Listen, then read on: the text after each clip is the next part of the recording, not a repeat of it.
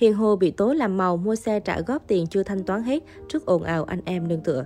Lùm xùm tình ái Hiền Hồ và đại gia U60 vẫn chưa có dấu hiệu lắng xuống. Những ngày vừa qua, nữ ca sĩ Hiền Hồ vướng vào nhiều thị phi khi xuất hiện thông tin cặp kè với đại gia U60 Hồ Nhân.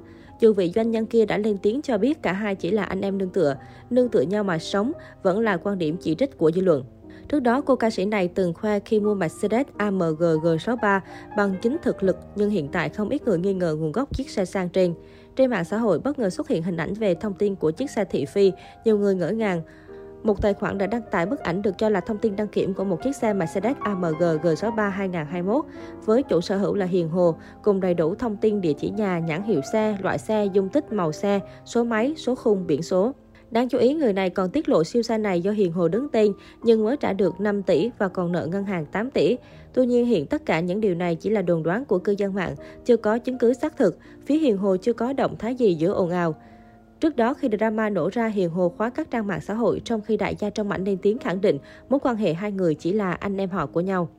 Sự việc đã nhận được sự quan tâm đặc biệt từ dân tình, nhiều bình luận trái chiều về nữ ca sĩ xuất hiện khắp nơi. Có vẻ như chuyện này sẽ chưa thể dừng lại sớm cho đến khi giọng ca gặp nhưng không ở lại lên tiếng. Không chỉ gây chú ý với nhan sắc xinh đẹp, giọng hát nội lực, Hiền Hồ còn nhận được sự quan tâm của khán giả khi liên tục vướng thị phi đời tư. Hiền Hồ được khán giả biết đến khi tham gia chương trình Giọng hát Việt 2017 và về đội của huấn luyện viên Tóc Tiên. Kết thúc cuộc thi với vị trí Á quân, nữ ca sĩ được đánh giá là một trong những giọng ca thành công nhất mùa giải. Sở hữu giọng hát được đánh giá là nội lực, sâu lắng và đầy cảm xúc. Nữ ca sĩ sinh năm 1997 gặt hái được nhiều thành công trong âm nhạc. Có thể kể đến như MV Em ngày xưa khác rồi 86 triệu view, rồi Người thương cộng hóa người dân 128 triệu view.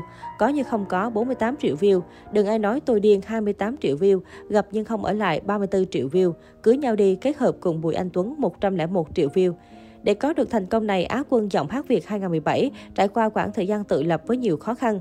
Theo chia sẻ từ Hiền Hồ, cô sinh ra trong một gia đình nông thôn nghèo khó ở Buôn Ma Thuột và là con thứ năm trong số 6 anh chị em. Vì bố mẹ mất sớm, một mình mẹ Hiền Hồ. Vì bố mất sớm, một mình mẹ Hiền Hồ phải cán đáng để nuôi nấng 6 người con trưởng thành.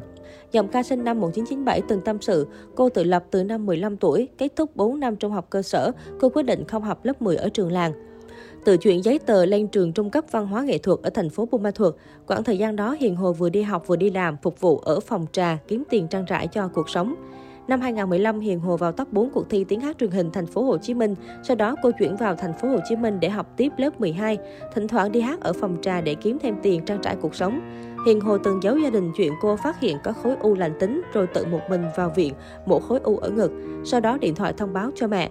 Năm 2016, Hiền Hồ thử sức ở cuộc thi X Factor nhưng không tạo được ấn tượng. Mãi đến khi tham gia giọng hát Việt diễn ra vào cuối năm 2017 và giành được vị trí Á quân, Hiền Hồ đã có sự đột phá mạnh mẽ về sự nghiệp. Từng có khoảng thời gian chật vật trước khi nổi tiếng, xong vài năm làm nghề, Hiền Hồ có cuộc sống sung túc. Cô thường xuyên du lịch, check-in sang chảnh ở sân golf. Giọng ca sinh năm 1997 còn sở hữu những bộ sưu tập hàng hiệu đắt tiền như túi sách đồng hồ. Độ giàu có của Á quân giọng hát Việt còn được thể hiện qua việc cô đầu tư lớn cho các sản phẩm âm nhạc của mình.